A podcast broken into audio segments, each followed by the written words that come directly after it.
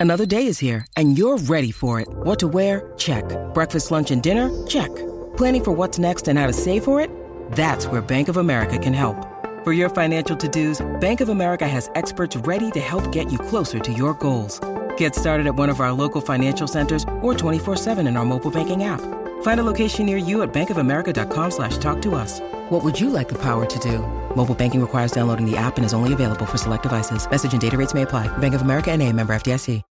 When you need mealtime inspiration, it's worth shopping Kroger, where you'll find over 30,000 mouthwatering choices that excite your inner foodie. And no matter what tasty choice you make, you'll enjoy our everyday low prices, plus extra ways to save, like digital coupons worth over $600 each week. You can also save up to $1 off per gallon at the pump with fuel points. More savings and more inspiring flavors make shopping Kroger worth it every time. Kroger, fresh for everyone. Fuel restrictions apply.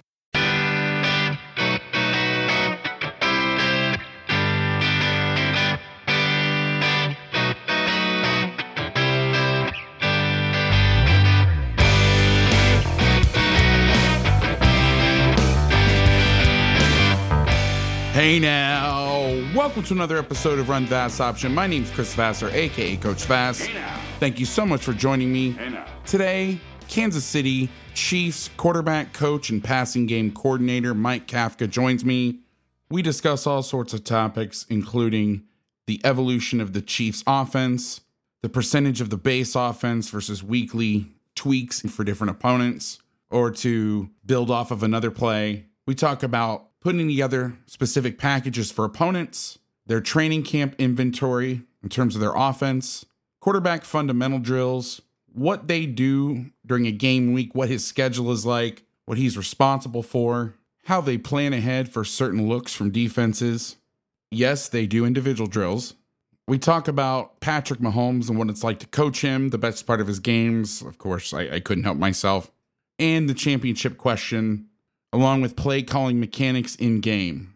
Make sure you check this episode out. Stay for the whole time. It's awesome.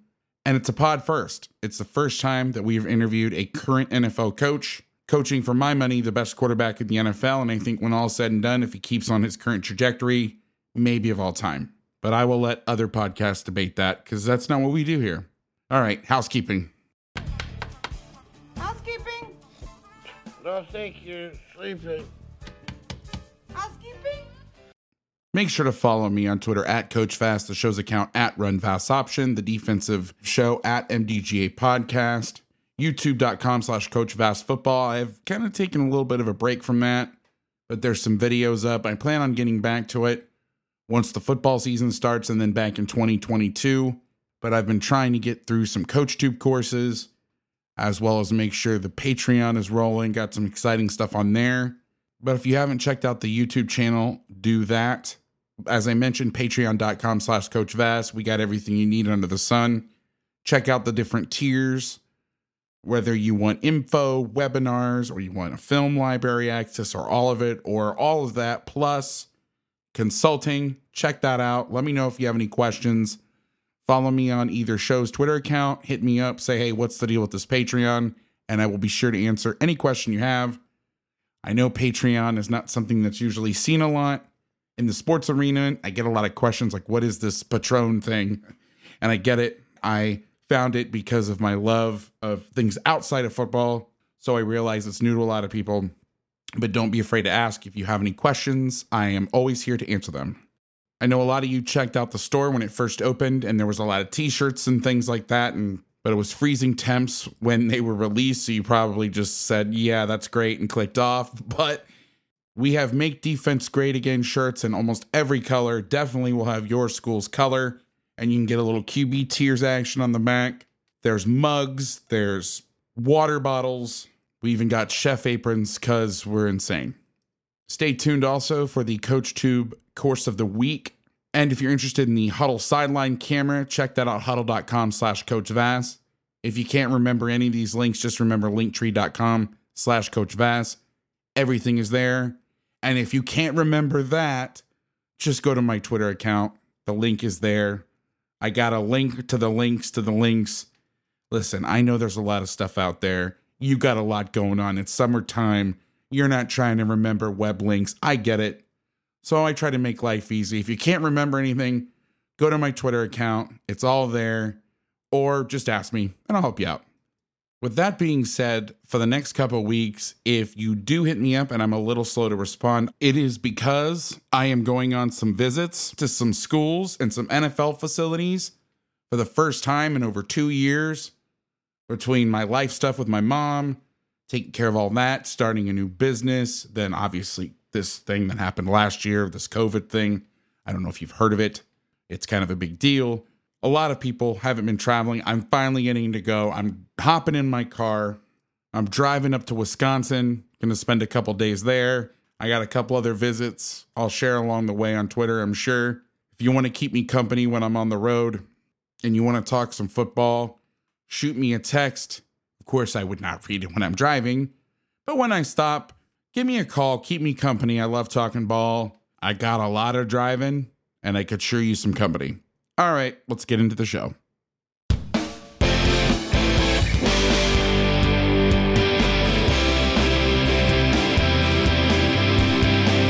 Let's get into it, man. My guest today is Mike Kafka, passing game coordinator and quarterback coach for the Kansas City Chiefs. Mike, welcome to the show. Hey, coach. Thanks. Thanks for having me. Oh no, man. Thanks for uh, thanks for coming on. I remember back. I don't know. It was like six months to a year ago one day I was sitting there at my computer and I got a follow. Everybody's equal and everything good like that. But whenever you see the blue check mark, you're always like, who's that? And I clicked, I just saw the blue check mark and it, I saw it was you. And I was like, oh my God. And got like really nervous and then was immediately like, hey, do you want to come on the show? I don't even think I wasted any time. I'm really excited to have you on. So, take us briefly before we get started. Take us briefly through your playing career and and how you made the jump from Northwestern GA to the position coach for one of the most talented NFL quarterbacks in history in such a short time. Sure. So, um, you know, I, I bounced around. So I got drafted in 2009 uh, to the Eagles on, under Coach Reid. Um, played there for a couple years. Ended up bouncing around the league for another six or so years. And, uh, you know, that was tough, but at the end of the day, I think it ended up making a difference for me. I'll tell you why. So, you know, after that, after my playing, I kind of was in a transition to where, you know, what do I want to do? Do I want to take this entrepreneurial path? You know, wanting to get into coaching. You know, I love football. I love being around it. And so I kind of was just, you know, in, at this transition point where I didn't really know what I wanted to do. And so I'm reaching out to some of my mentors. One of them was Coach Fitz at Northwestern.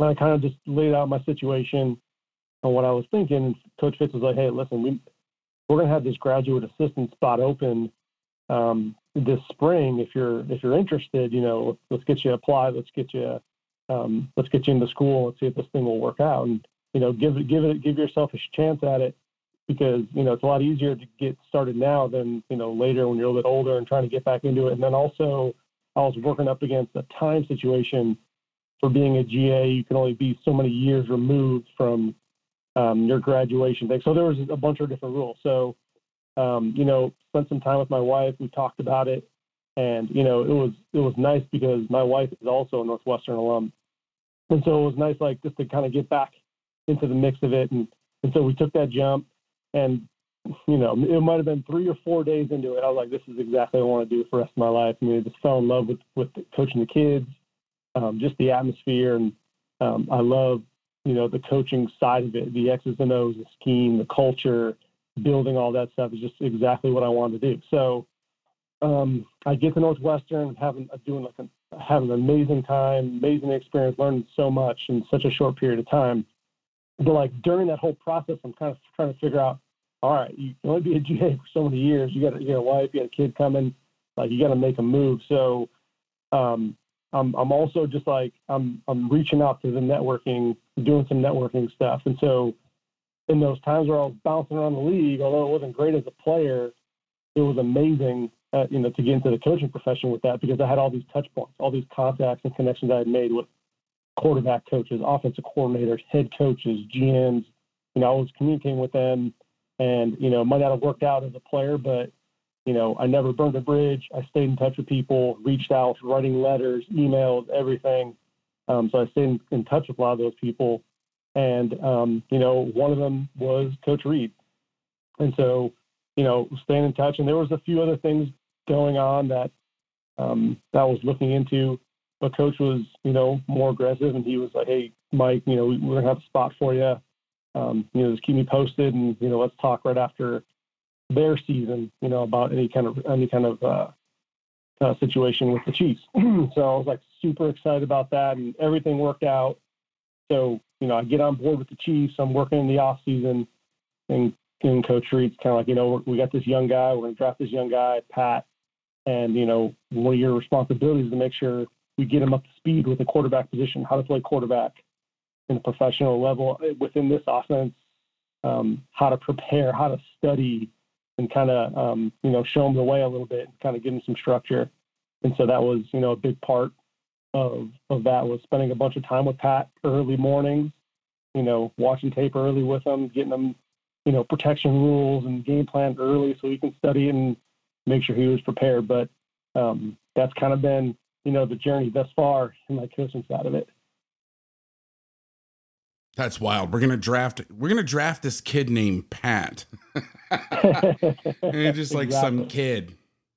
Yeah, uh, I know. Well, there. I mean, there was a bunch of great quarterbacks in that draft, and I know I, I didn't know who was going to be, um, but I knew we were going to probably go get one, and uh, and then well, obviously once we drafted Pat, it, you know, we right the day we drafted him, you know, everyone was so excited. We were just, you know, we were formulating the plan to kind of, you know, how we're we going to get get him on our, you know, get him caught up to speed. Well, the Chiefs' offense on paper uh, is one of the most fun to study from an X and O perspective. But then you inject this insane level of talent that you work with. Take us through the evolution of the offense from basically let's let's say from when from when you got there, when you know when when you drafted uh, Pat, and and to how it's evolved to today. Yeah. Well, like the, the beautiful thing about this offense is consistently evolved each and every year. Since I've been here on staff, every single year we're always looking at new things, and it's really been a, a collaborative a, collaborative effort between the entire staff. You know, always trying to find new ways to put our players in a good spot to be successful, in the best spot to be successful. Right? It's not. And the thing that you got to realize is it's not a really a one size fits all offense. You know, we spend a lot of time figuring out where to put people, what our guys do best, and and work at those tools and, and fundamentals to make sure we get the most out of them. You know, I think that's that's been a huge part of the evolution is you know making sure that we put our guys in the right spot and then allow them to put their personality on the offense.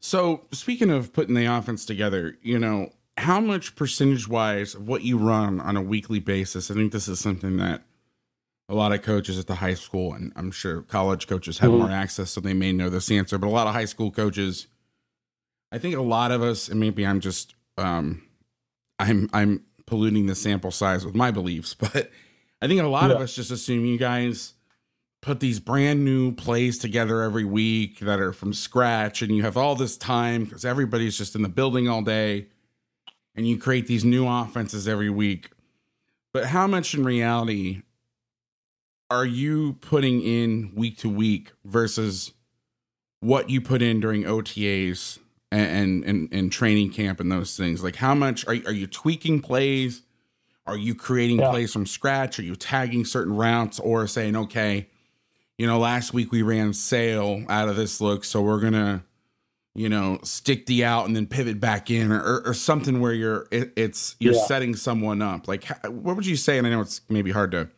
put an exact number yeah. on this, but ballparking, what what would you say percentage wise is stuff that you guys put in that is constant, and then how much gets yeah. tweaked, and then how much is just brand new every week? Gotcha. Yeah, that's good. Good, good question. So, I'd say so in general. I mean, all game specific you know, in that aspect, I'd say, you know, we certainly have our core concepts that we carry each and every week and just look to dress them up, um, whether a formation, a motion, a shift, a different person, in a different spot. So that's, you know, those are our core concepts. I'd say, you know, anywhere from 10 to 15% maybe brand new or things that we carried over from like the previous week that was new that week that we didn't get a chance to run that still fits with the team we're playing. Um, you know, but if, if we can find a weakness to expose that week, I mean, we'll put in an entire package to attack it. You know, screen, play action, shot, you know, RPO. Like, you know, we'll put in a whole package of things to attack a person or a scheme if they're if they're doing something we think is valuable. I think, you know, when you get into like OTAs and camp, like you're installing the you know your bulk of your concepts. We give our guys a huge a huge volume of plays during the offseason. I mean, some of those young guys, I mean, their heads spinning with the amount of verbiage and the amount of things and details that we ask them to do. But we, you know, we want to put in the bulk of our plays for the season right there, so we have stuff to pull from throughout the season. Um, and then that way, our guys are also they're familiar with it when we get into the games and putting the plays on on paper. a lot of times, you know, in season you find yourself working just like you said on those complementary plays to looks or formations that we've already shown, or you know, you're talking about in division in division rivals where you're playing them twice a year and you're seeing the same defense two or three years in a row. I mean, you guys you guys know you inside not just as well as you know them. So, you know, you got to be able to find complementary plays or find a person on their on their team that you can attack and take advantage of. So that's the thing we end up spending a bunch of time on in season. In the off season, that's where you know the ideas and you can get a little bit more creative and try stuff. Um, I know our defensive coordinator and our defensive staff, you know, they get to see all those things firsthand on some of the new thoughts and you know maybe you know maybe two years ago we tried a couple plays that we didn't like at the time, but you know they're coming back into the fold this year after we just retool it. You know, maybe put a different person in a different spot or add a motion or cut down this route or deepen this route. So, you know, plays in our offense are really never dead. They kind of get maybe get put on the shelf every now and then, but then they'll always come back up and, you know, we can find another way to inject it into the offense. That's great stuff.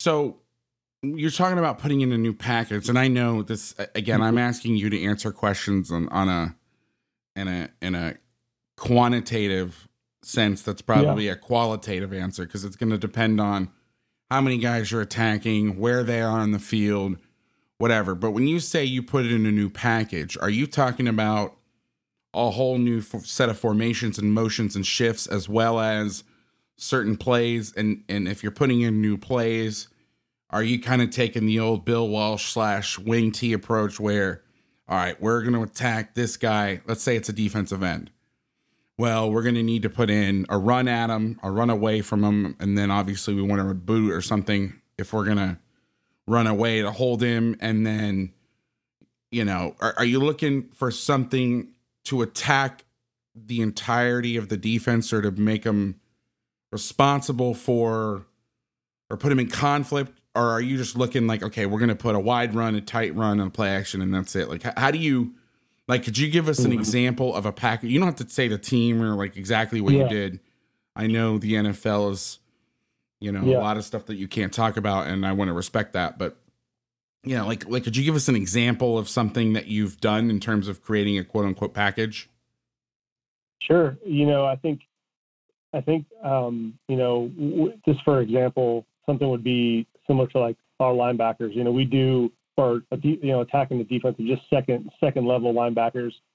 Um, maybe not to the extent of like one individual person because they could easily move a nickel or a backer in and out of the run fit. You know those things are a little bit too fluid. But if you can attack second level with um, you know the RPO game, all right, then you come back and you run a screen or you run a jet sweep or you run a play action pass off a jet sweep. You know that's a lot of different action at those linebackers and you know, a lot of times if if they're if they're thinking, you know, they want to go into the game plan, you know, trying to take away a certain thing, whether it's the RPO run game or um, it's putting pressure on Pat. Like there's other things that we can expose them with. So a lot of it is, you know, kind of that chess match that you talk about. Of you know, as long as you have enough stuff in that game plan to to um, to combat, you know, whatever they may do. They may they may have the perfect call on for your play. Well, they can't continue to do that and take away the one thing because we're going to have other stuff in the plan to counteract that. So try and stay, at least from a game planning standpoint, at least one step ahead in our minds of the defense um, to, you know, kind of almost I don't want to say predict, but at least have an have an idea of uh, of at least a couple answers to get to to make them either one get out of it, change what they're doing, um, and then you know there's a bunch of things that you know we have that we just that we just shown to say, hey, this is just our fiscal responsibility. Coach Childress says all the time, it's our fiscal responsibility to see if they practice this week. And you know, and just about going out there, we have good players. We trust our guys to do the right thing, especially at the quarterback position with the football, and say, hey, can these guys defend it? Are they going to defend it? How are they going to defend it? And uh, you know, and then then you can kind of start building your complementary stuff off of that. I like that your fiscal responsibility. That's good. All right, so it's late July, 2021. I'm sorry to do this to you. I know I'm cutting out your vacation. yeah, you're good.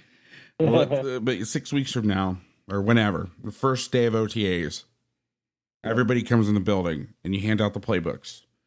And.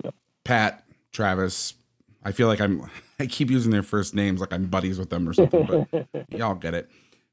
They yeah. open the playbook, they see and and I don't know if you do this anymore. I don't know if people do this, but I know on defense some guys will put like an inventory list.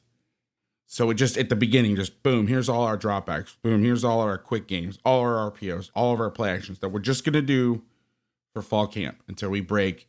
Let's extend it into preseason because I know like college, you say yeah. fall camp right up until like the first practice day of the week, uh, the first game week. But I yeah. know NFL, you break camp. Correct me if I'm wrong. I, I should know this. I've watched enough Hard Knocks, but like, how far into preseason does camp quote unquote last? Is the first game, the first two games? Um, typically around that, yeah, probably the first two games into the third, like when we're in the four preseason game schedule, into mm-hmm. that third preseason game, you know, that's when like the starters are, you know, getting the bulk of those reps. And then really that fourth preseason game, you know, it's those young guys or the guys who are on the bubble, you know, looking to make the team, getting tape out there. So I'd say probably like two, two and a half weeks into preseason. Okay, so let's take that time period. So before, and, and you can even extend it into before you start preparing for your first opponent, where you're yeah. just kind of putting it all together. I say that the analogy I always use is when you're installing your system, it's like going to culinary school. So you're going to learn how to cook everything. You're going to learn how to make cheesecake and pizza and sushi and whatever. And then each week you're just going to pick from the menu. You're going to create a, a menu. You're not going to cook everything you know, this isn't Cheesecake Factory. You're not going to cook everything every day, but you're putting that menu together. You're putting that that class, so to speak. If we're going to continue yeah. writing my analogy, what would you say? How much does an offense like the Kansas City Chiefs, who I and and I'm going to say this, you know, I know you're a humble guy, but for my money, nine years from now, when you hit like 2030, and you do like the decade team, all decade team I think half of the offensive players are going to be from the Chiefs, and you have one of the greatest head coaches in the NFL. You have an amazing offensive staff, clearly the best quarterback coach in the uh, league, maybe ever. But you know, an offense like that, how many concepts are you carrying into that time period where before you're even looking at an opponent, like, how many dropbacks are we talking? How many quick yeah. games? How many play actions? How many screens? How many RPOs? How many runs?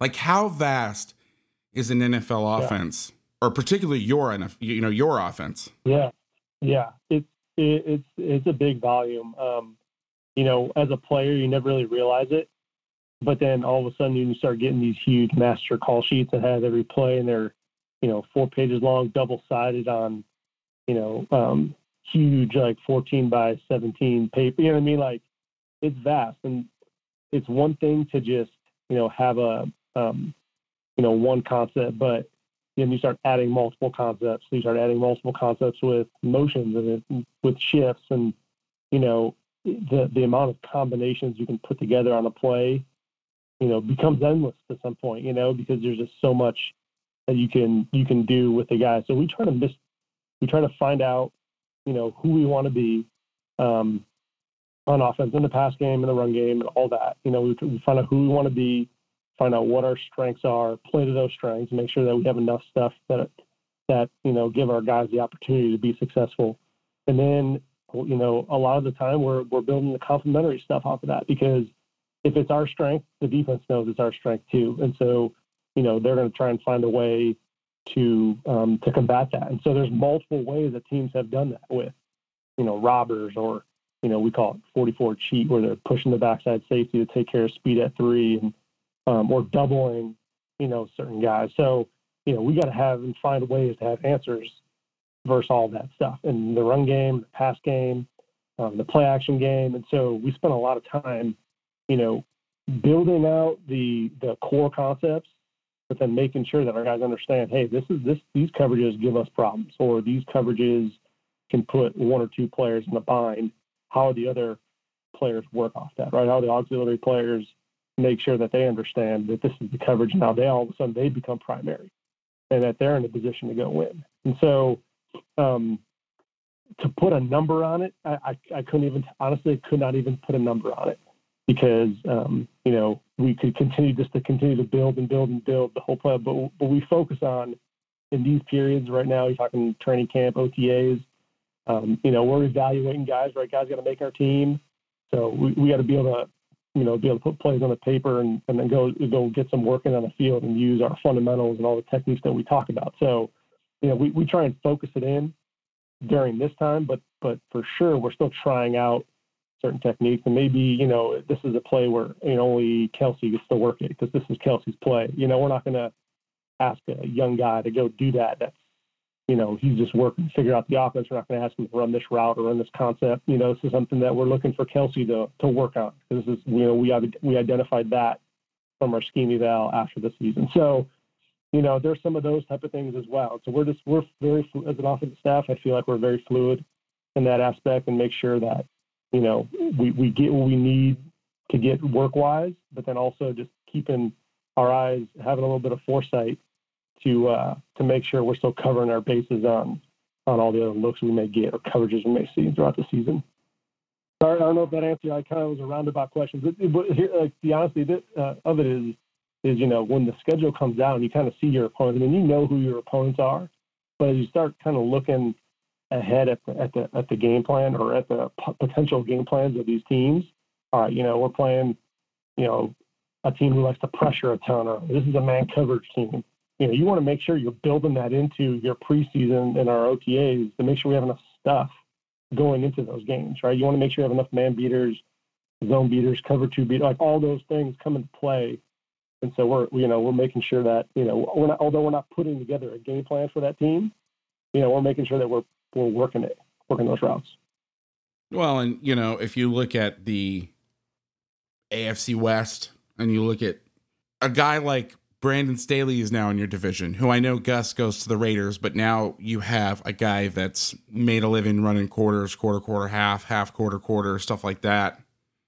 Yep. You know, now that's something that, you know, you're basically playing Vic Fangio twice. And I don't I don't mean that to be I, I don't that sounds kind of harsh, and it's not. I think Brandon is his own guy, but I've watched both defenses, and their coverage structures are very, very similar. And so now, I mean, I'm sure Coach Reid is, you know, looking at those quarters beaters a little more. Like, all right, well, you know, yeah. maybe we need to practice these a little bit more. Maybe we need to get the post dig and the scissors and all that stuff out. Yeah, absolutely. You got you have to think of that stuff. You have to be prepared for it. Now, how how further ahead are you looking? Like, and this may be really hard to answer, yeah. but let's say a team, you know, like Miami is getting better, right? Yeah. Better than they were before. Yeah. And you know that you have a Belichick disciple, and obviously the Patriots are good. But as Miami, as Miami gets better, in the back of your mind, are you thinking, hey, you know, there's a good chance we could play Miami and New England down the road? We need to get those yep. man beaters ready because they play exponentially more man than most other yeah. teams in the NFL, I believe. I, and I could be speaking out of turn, but no, you're you're right on. Are you looking that far ahead? Or I mean, I know obviously you're an offense is going to have their man beaters, they're going to have their zone beaters, and within yeah. their zone beaters, they're going to have, you know, is it two, is it three, is it four, whatever. Yeah. And even in man, like, okay, are they are they on the same level? Are their DBs always on the same level? Are they on different levels? I'm sure we'll determine how you run your pick routes, but are you even looking that far ahead to be like, hey, we got to be ready for these teams in the playoffs without? Yeah, yeah, they're def- they're definitely those type of thoughts are definitely especially if you play them the earlier season. You're thinking about them because you know you, you know what they're watching. Coach Flores, we played them in 2018 in the division championship, you know, for a chance to go to the Super Bowl, and you know they got us, and so and, and they they they played us really they played really well. Um, you know, we didn't end up clicking until really the second half. And so, you know, you look at that game and you're able to evaluate, all right, what did you see? Could see some potentially some of the same coverages that or coverage concepts that we saw in that game. You know, what do we need to do better? You know, how can we get, you know, Tyreek or how do we get another guy down the middle of the field or attacking another, you know, another part of this field where they're potentially voided. You know, so you're always just kind of thinking of it, and that just kind of goes back into like, um, you know, your man's thoughts for the off season. You know, because you that's not to say that you know the Ravens couldn't use that same coverage against you, right? So we can always get work at it, or you know, another team in the division wants to play, stop, throw some man coverage at you. Oh, well, they're going to use the same coverage structure that the Patriots did that beat us, you know, in that in that champ, in that playoff game. So, you know, sometimes those things show back up versus other teams that you may not have seen, but thankfully we have some veteran guys that, that can recognize it fast. But you know, it's a quick conversation in the sideline. Hey, these are the plays that we liked against it. You know, they're always kind of in the front of mind. Our staff's been together for a while now. So, you know, we've seen some of those um, have gone through the ebbs and flows, of some of those good and bad things that have happened to us. So we're able to kind of pick from and, and pull from stuff that we've liked and things that we've worked on in the off season. But it's all because, you know, we're, we're able to, to at least have some, a little bit of foresight and think about it hmm. and put some thought into the off season plan about, hey, if teams are going to play this, they obviously, you know, gave us some, gave us some troubles and, you know, here are the plays that we like against it. That's interesting. I was you know, it's no secret that I'm a defensive coach at heart, yeah. and I've done studies on the Patriots, and I did a study for on YouTube. We actually talked about this in the pre-interview during their playoff run when they when they beat the Rams, yeah. and you know, one of the things I noticed when they were in their one stuff, and they were running robber where where the backside safety was robbing in the hole, they were rushing four, and I yeah. noticed that when you know Tyreek was the third receiver and he was on the ball, that Gilmore would come over and basically, as he started to bend across, he would run to the middle of the field. They had an adjustment for that because they thought he was going to run a bender, right? You know, right. is hmm. that something you know that you're thinking? Okay, let's be honest. When when you think defense in the NFL, who do you think? You think Bill Belichick. When you think offense in the NFL. I think Andy Reid. I think Kyle Shanahan. Well, I mean, and you can see it. A lot of the the you know, it's a copycat league. We've heard that for generations. But right. you know, people are going to look to a guy like Bill. Now, if they're a zone team, okay. But if you're if you're thinking about like playing the Ravens, they saying, hey, you know, Wink might take that and and use that. Right.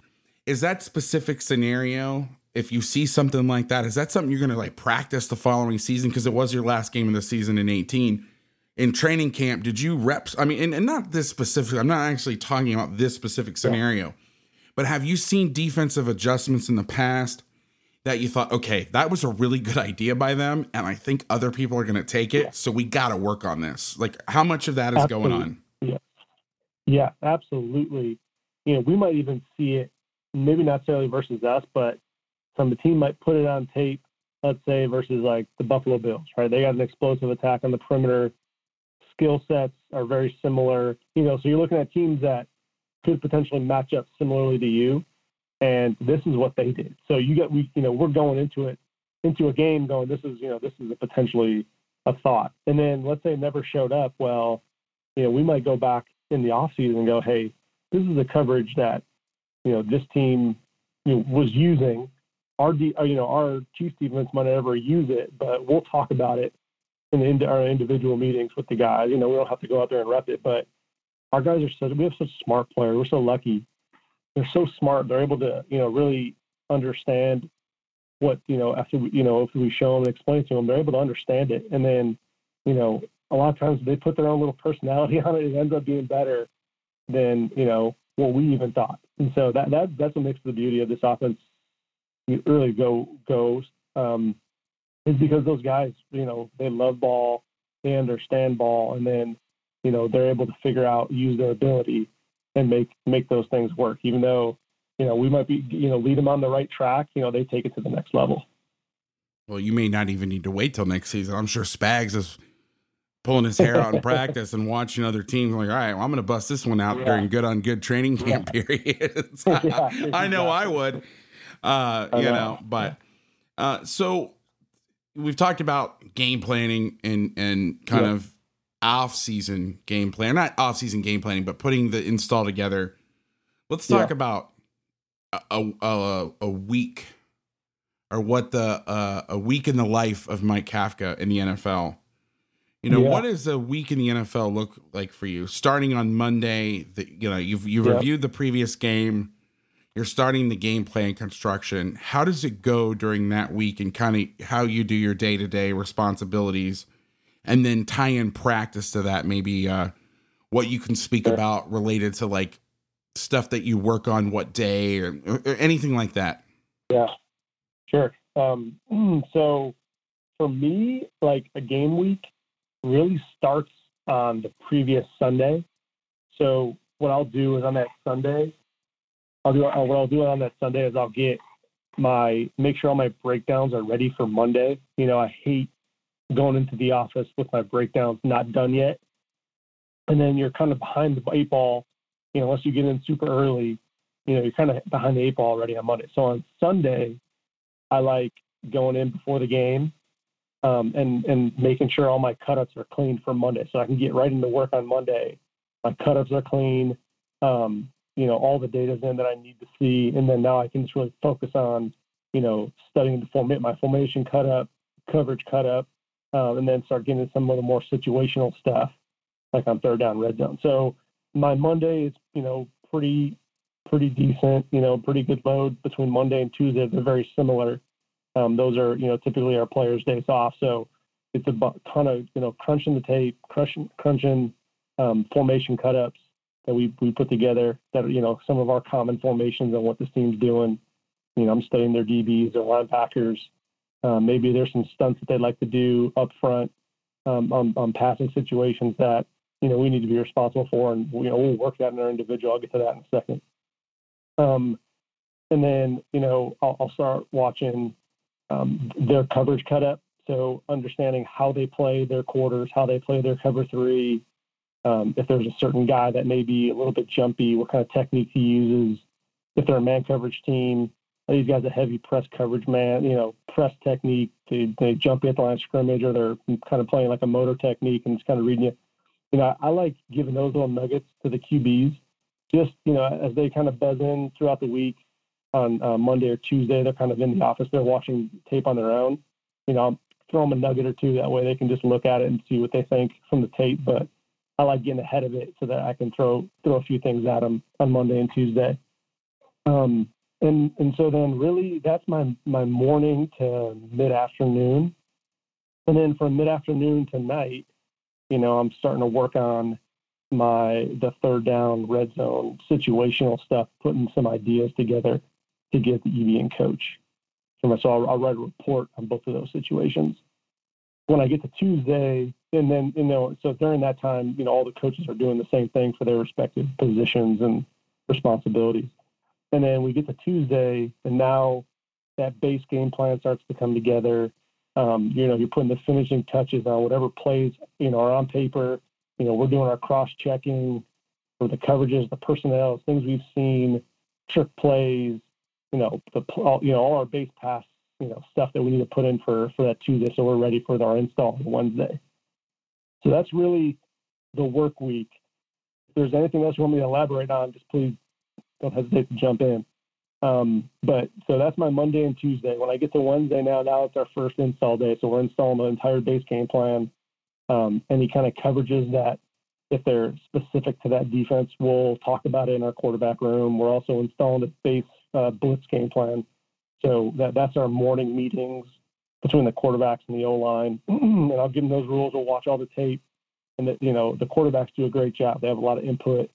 They do a great job communicating, you know, what they like, or if there's something else that we can get to just to kind of simplify rules. So I'm, you know, that's a part of part of that process is you know big time communication between us and the O line, the running backs, all the guys associated with the protection side of it. So those are always those are fun meetings. That's one of my favorite meetings of the whole week is the blitz meeting. Um, and then we get out to practice. And so you know, we get the practice. I think you're you're asking about some of the, you know, practice things that we talk about on each day. Any anytime I can get these guys um, into a situation where where they, they have to feel the feel um, a rush or um, or feel the pocket collapsing on them. I want to try and do. I want to get them off platform, moving in the pocket, but still throwing in the pocket. Right. I want to. I, want to, I just want to practice because it's very rare that you're able to just a three hitch throw a ball. Right. I mean, you may get that once or twice a game, really. Mo- majority of the time, you're you're sliding, you're moving, you're hitching, um, and you're throwing. You know, on a non-favorable platform. So we try and work that at least in our fundamental period and uh, in the individual and then maybe even trying to steal some time during special teams. But that's really where a lot of that work comes into play. And I try to be creative with it and getting dummies out there and getting bags and you know make make it kind of a fun period where those guys enjoy it and trying to give them something new, you know, every week or so. And so we, we get creative with it. We have, have great assistants here too, in our quality control room and our assistant quarterbacks coach, uh, Dave Girardi. He does a great job too, you know, giving us ideas and um, but, you know, that makes it fun. It makes it engaging with the guys. And that's really, you know, that kind of program, whether you're talking about base, nickel, um, which is our third down stuff, our red zone, the bulk of those game plans are going in on those corresponding days. So after practice, you know, we're already kind of ahead on our third down plan because we already talked about that on Tuesday. Now on on Wednesday, once that once we kind of stamp the third down plan, we're jumping on our red zone plan. So we're always just trying to stay a day ahead of it.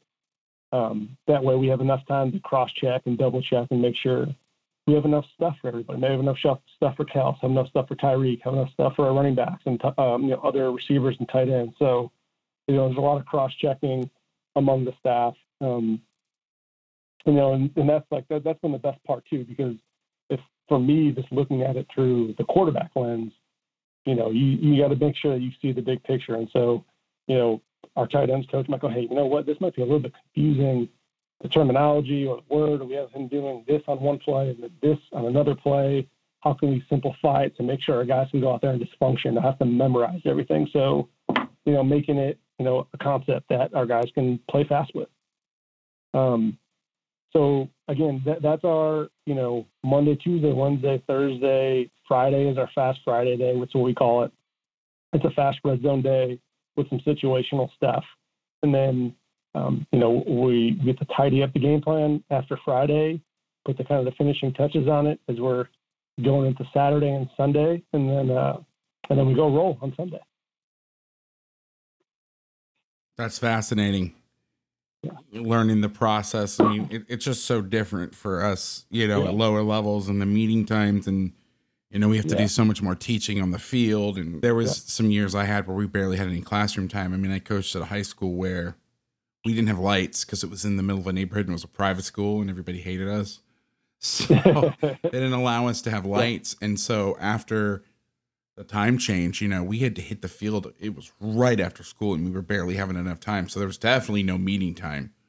So basically, yeah. we would have to do our pre practice meetings the day uh, before, you know. So we would try to do, like yeah. meet at lunch on Monday to get our meeting done. And then Monday after practice was like our Tuesday meeting.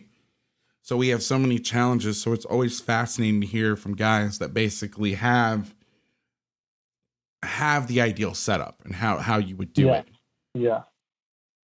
It's such a huge difference. It's such a huge difference from college to pro too, because being a GA, understanding the the school schedule and you know the 21 hour rule and all that stuff, like that's that's even tough at that level. I can't imagine at the high school level too, if you're even confined even more. You know, we're thankful that you know this is their profession. This is what you know they, they go to sleep dreaming about this thing, and so you get guys that are like that. You know, makes it a lot easier to go to work. You know, each and every day. I bet, and it doesn't it doesn't hurt to go to work with uh, Patrick Mahomes, Tyreek Hill, and Travis Kelce and crew either. This week's Coach Vass Coach Tube Corner features my longtime friend and amazing coach Jeff Steinberg and his course on drills to develop your quarterback. Coach takes you through his academy system and shows you some of his favorite drills, featuring warm up drills, developmental drills, his progression, line drops keeping your feet with a wide base. My personal favorite, the John Wayne drill. Using pop up bags, figure eights, a pocket present drill, and some solutions to some issues. He has a section on fixing mechanical flaws, including the off elbow and the overstride correction. He also talks about everyday drills and how to plan them out. Jeff Steinberg is an amazing coach. I've been around him for a long time. He has a great offensive mind and has an impressive track record developing quarterbacks of all different skill levels. I guarantee that you will learn something from this course, and you can pick it up now by going to the link in the show notes, or you can go to linktree.com slash Coach Vass. Scroll down to offensive course of the week. As usual on CoachTube, he has a few chapters that are free, so you can preview the course and see what's in there before making the purchase. Also, CoachTube has a money back guarantee. If you don't like what you saw, they'll give you your money back, no questions asked. But I guarantee with Coach Steinberg, that's not going to be the case. Coach Steinberg has always been ahead of the curve and his course on QB and his course on developing drills for your quarterback is no exception. So check it out, linktree.com slash Coach Vass. Go to the offensive course of the week.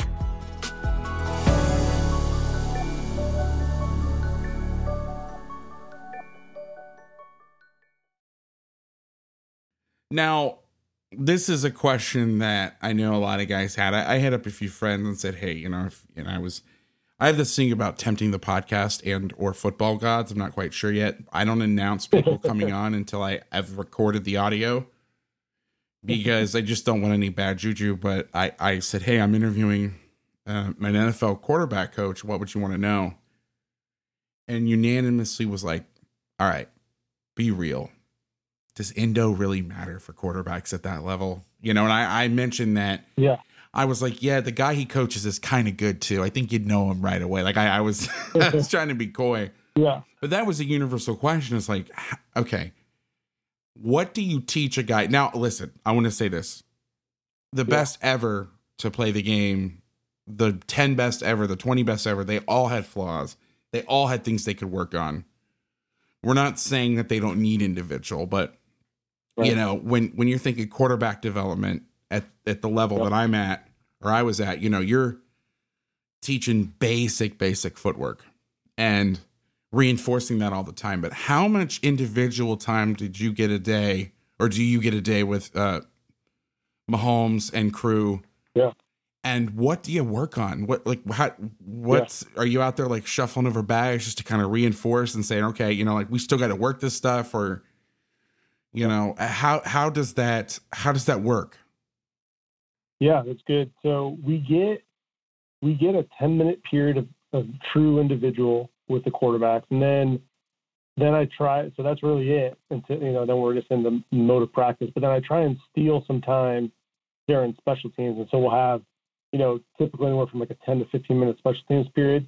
So we'll go on a separate field and get all you know all fundamental work.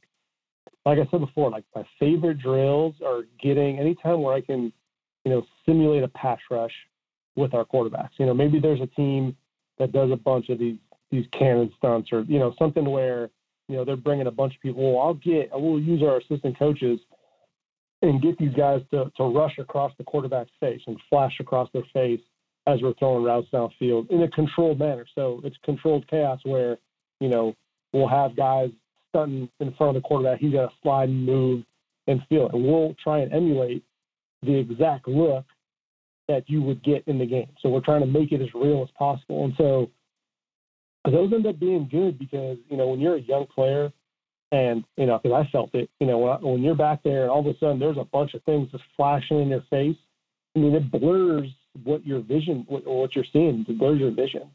And so, you know, I always thought like, man, you know, if, if there's anything I can do to continue to, you know, allow our guys to feel what that feels like in a controlled setting, let's do it. And so I try and get we try and get as creative as we can.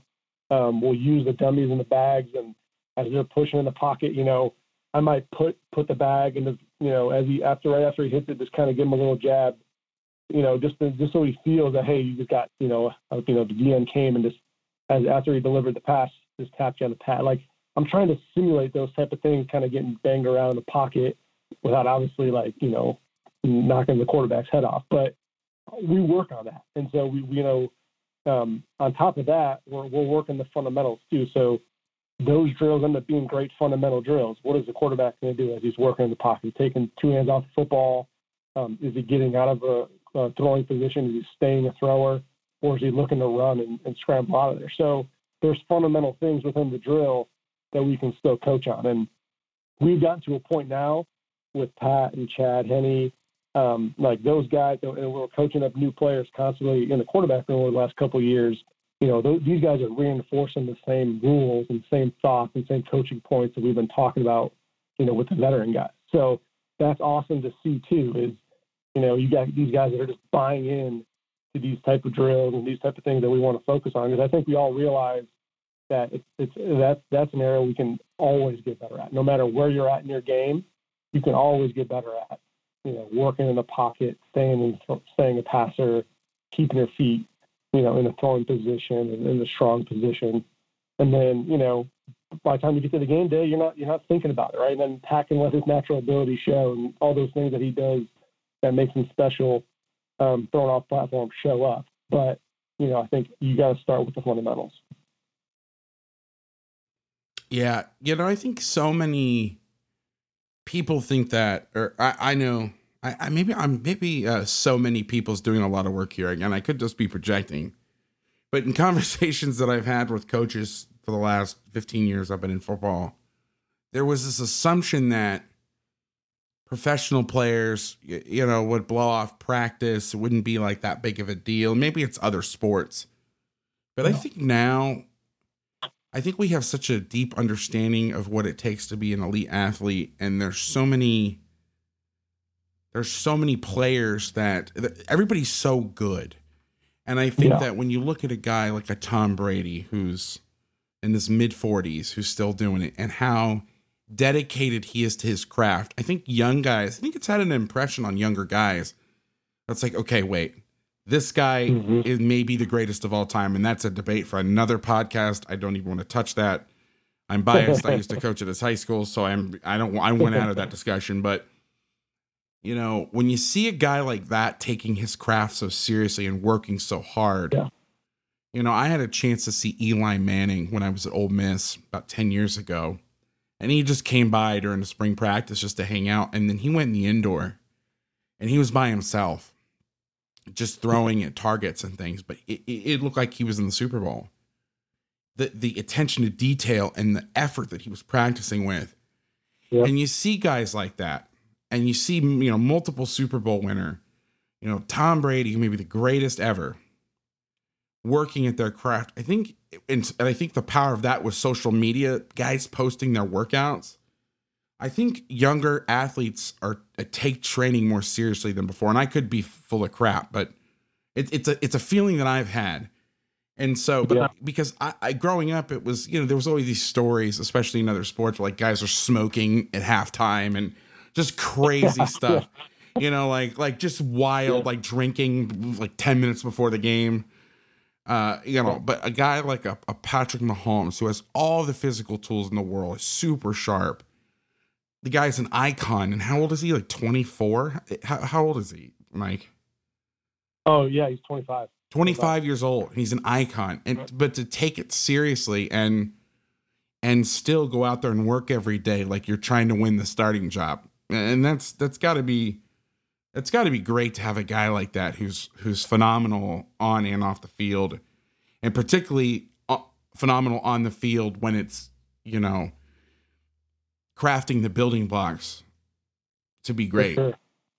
I'm, I'm I'm definitely fortunate to have that you know those type of guys in the room. It, I mean, it makes my job that much easier.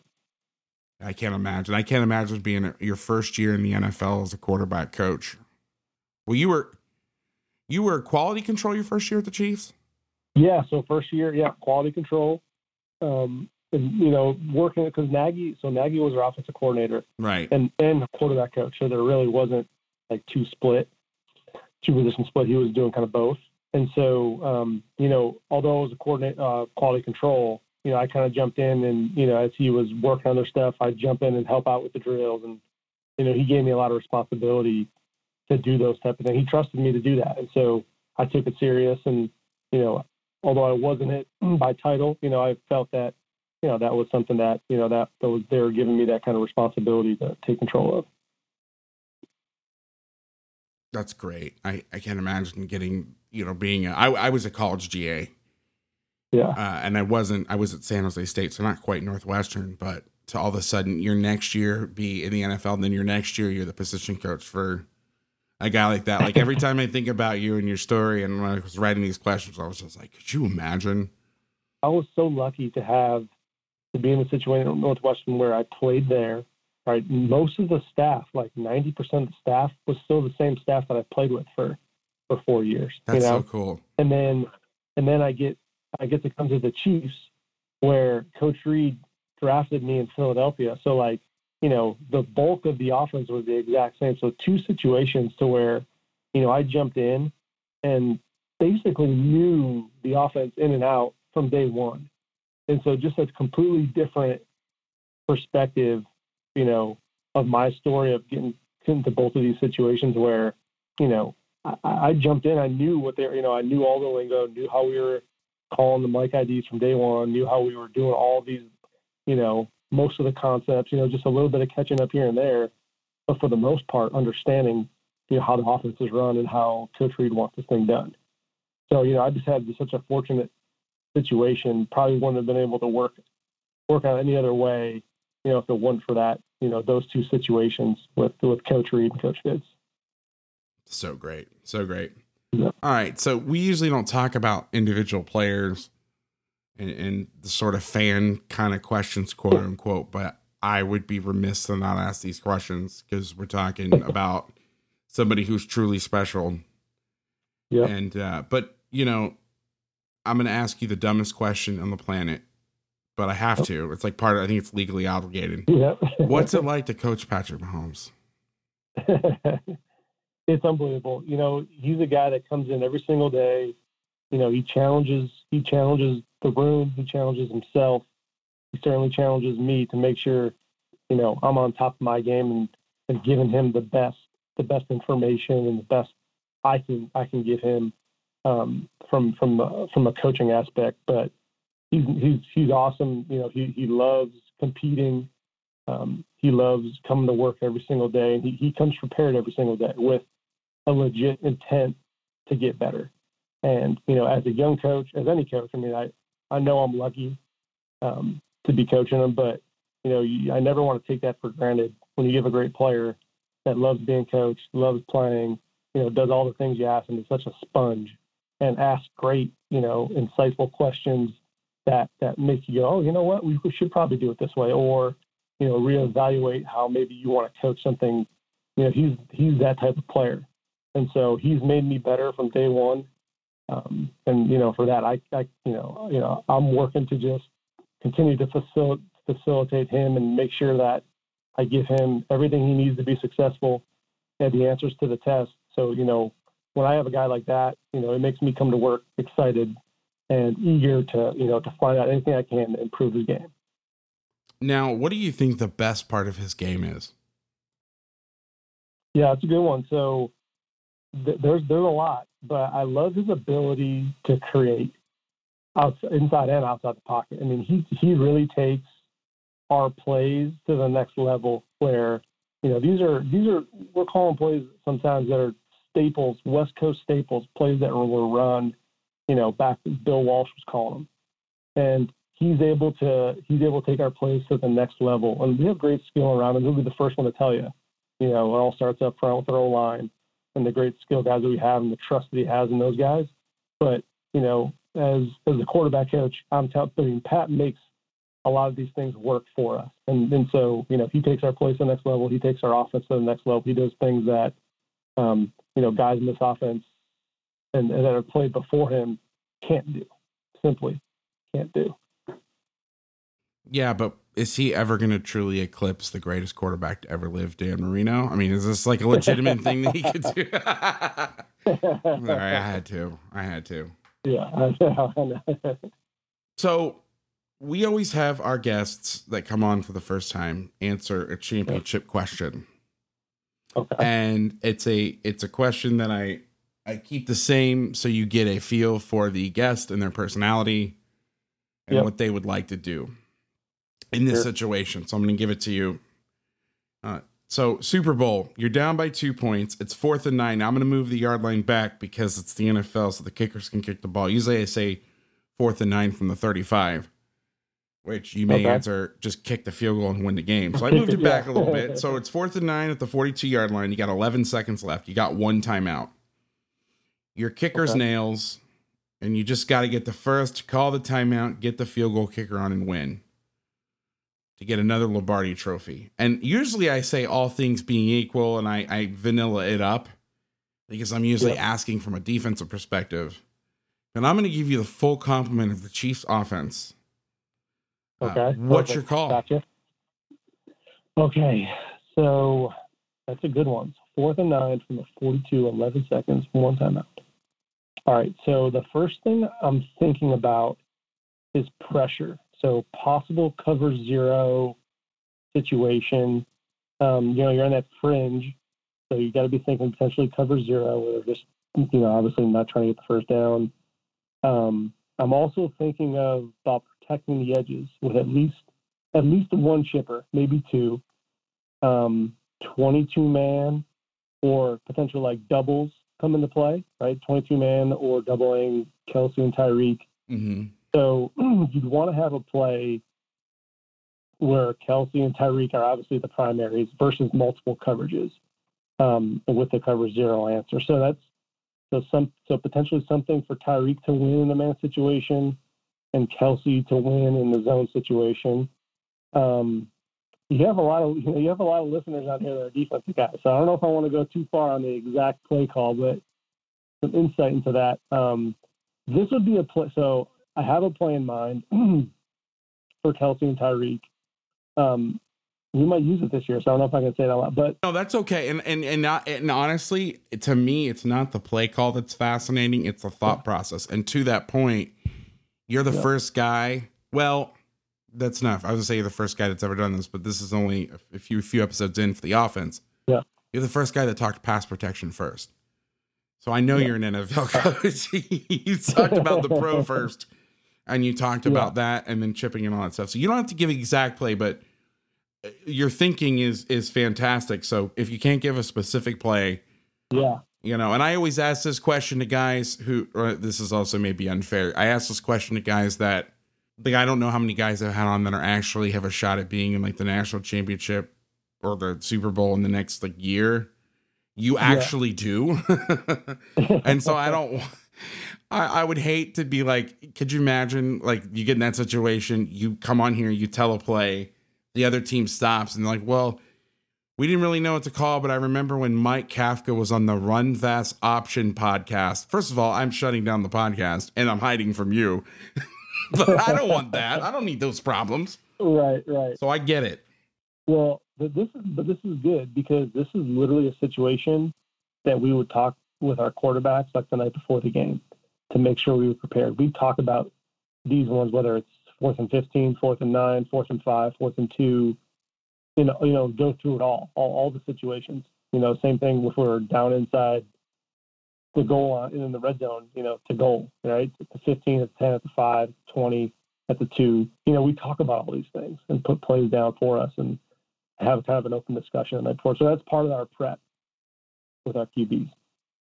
Now, do you have a script of situations that you go over each night or each, I guess would be the night before the game at the hotel? Do you have like a list of those or you just kind of randomly generate them to keep them off Oh no, it's it's it's the same. You know, it's just uh, you know a standard kind of just at least something that we have on paper that you know we have a list that we can go through towards the end of the game. You know, if we might we might have a two or three plays in each situation. You know, fourth and 10, 5, and two, just for example, um, for the game, right? For the game. So we would have two or three plays. Each quarterback would have two or three plays. And then, you know, come the end of the game, some of those situations start coming up. We might go, hey, you know what, Pat liked this one, Chad liked this one, and kind of spitball it between coach and EB, give them the information so that they can make a decision. And, uh, you know, a lot of times if someone, if a coach has a conviction about a certain play or a certain call, you know, that might override it too. So it's, it's flexible, but at least it gives us a, a talking point to where we're not just scrambling it, you know, for the game on the line. We, you know, we at least have some discussion of that prior to the situation coming up. Now, usually that's the last question. First of all, great answer. Love the way you thought about it. And, and, and again, it's not so much the the final product that's cool. Like if you'd have just been like, oh, I would have called Z46 Smash X Dig. I, I mean, if it was descriptive like that, I guess I could figure it out, but I wouldn't probably be able Yeah. to figure it out. So Yeah. having a specific play to me is not as important as the thought process. Yeah, But yeah, for sure. it, it generated a quick question before I let you go. Now, in terms of play calling, and I know that a lot of staffs don't like to reveal this, so you don't have to answer. But when you guys are calling plays during the game, do you have somebody like? Is this more of a college thing where you have? Because I know you're the passing game coordinator. Does that entail you actually calling the passes, or does that entail like more of the prep week coordination? How does that work? Yeah, that's good. Yep. So it's it's uh, a little bit of both. I, I don't I won't call I don't call the plays on game. That's Coach Reid. That's Coach EB. Um, they work through that. But in game, you know, part of part of the um, part of the job is also just giving coach feedback and the coverages. You know, coach is worried about situational things. You know, touches, getting make sure he's getting touches and making sure we're having the right plays like um, dialed into the actual play by play. And so I'm a lot of times kind of constructing whether it's a list of concepts in between series, um, working with the guys up top in the booth on some of the coverage things that they're doing, and kind of being able to relay that information to coach, like, hey, this is what they're doing. Here are some of the concepts from the plan that we like. You know, giving him a bank to pull from, and consistently just making sure we're adjusting uh, to whatever you know the defense is doing. You know, making sure that we're ahead of, like we talked about earlier, just being ahead of the defense on what they're doing or what they're you know could be doing, or um, you know, just making sure we have some answers for things that maybe maybe we need to get the drive started. You know, he may he may ask the staff, hey, what do we like? And you know, give us you know, guys can kind of package some plays together and give it to them. and you're on the field during the game?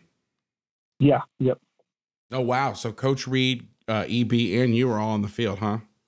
yep, that's right. How much? That's I'm right. sorry, I know we're going to overtime. Last question, I promise. How much has having the good. Surface Pros changed life for you? Or maybe you weren't there before they came in, so you don't. Well, no, you you were a player, so Yeah, I was. yeah, no, I know. Yeah, Duh. So what? What? sorry. Uh, what? How much has it really changed? Because I was talking to somebody last night about this, about you know the different levels and things. Like what? What? As I know, as a high school coach, it changed my life. But um, how much has it helped? it's phenomenal. I mean, I love it. At one year, I think they tested out. This is probably like 2014. They actually had the video during the preseason. It was the actual video clips. So like you can watch. You're essentially was you were watching the tape in real time on on the sideline. I think they they stopped doing it for whatever reason, but those those um those tablets are phenomenal. You know, being able to um you know see the post snap because things are happening so fast and like where I try to position myself on the sideline so I can kind of get a, I try to go as far back on the defense so I can kind of get the biggest picture of what they're doing in the back end. And so I'm trying to look at it, maybe writing down notes and writing circling concepts like in the drive as we're going, so that I can kind of anticipate when we get to the sideline. On hey, I need to look back at this play. What would would the backside corner do, or the backside safety? That you know, whatever type of plays we have in our game plan, that could complement what they just did that we should get to. And so, you know, that's part of as coach and EB are working on the play by play, you know, I'm trying to work and stay ahead and making sure that we all, you know, we're all kind of um, kind of making sure we're tying in the game plan that we put together. That's interesting. I thought you guys actually had the film on the sideline, so I was mistaken. No, it's just the uh, it's just the pictures. For whatever reason, a few years ago, they they got away from the film, but at one time there was. It was the pure film that was crazy. I don't understand why that. I mean, I, I coached in high school football and had this. You mean to tell me the NFL can't do this? Are they worried about a certain team maybe hacking? It's Just kidding. money. Just kidding. Coach, thank you so much for coming on. I really appreciate it. Uh, fascinating insight to the game we all love and watch on Sundays and I guess Mondays and Thursdays and sometimes Fridays or Thursdays and Saturdays and Saturdays, whatever the playoffs. But thank you so much for coming on. I really, really appreciate it. yeah, thank you. I had a blast.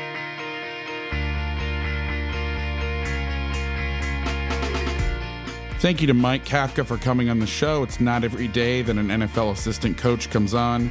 the podcast, especially one in the caliber of Mike. But he came on, we had a blast, and I feel very humbled that he chose to do this podcast. I'm sure he gets a thousand requests a year. So when I post the episode, I usually tag the guest, show him some love, thank him for coming on. It really meant a lot to me, and I know it was awesome for you guys to check out. Housekeeping, follow me on Twitter at Coach Vass, the show's account at Run Option, also at MDGA Podcast for all my links, including YouTube, Patreon, CoachTube Course of the Week, Hudl, blah, blah, blah. Go to linktree.com slash Coach. Come say hi. I said this on the other podcast. One of my favorite, favorite, favorite things is to receive messages from longtime listeners, first time callers, so to speak. Really love hearing from you guys. So just say hi. That's all. Tell me you love the show. Tell me you hate the show. Whatever. I just love hearing from you guys, especially from my international listeners. And make sure you hit me up this coming week. I'm going to be on the road again at Run Pass Option, at Coach Vass, at MDGA Podcast. And whether you're four verts or three yards in a cloud of dust, we are here for all your offensive needs, and we will see you next time.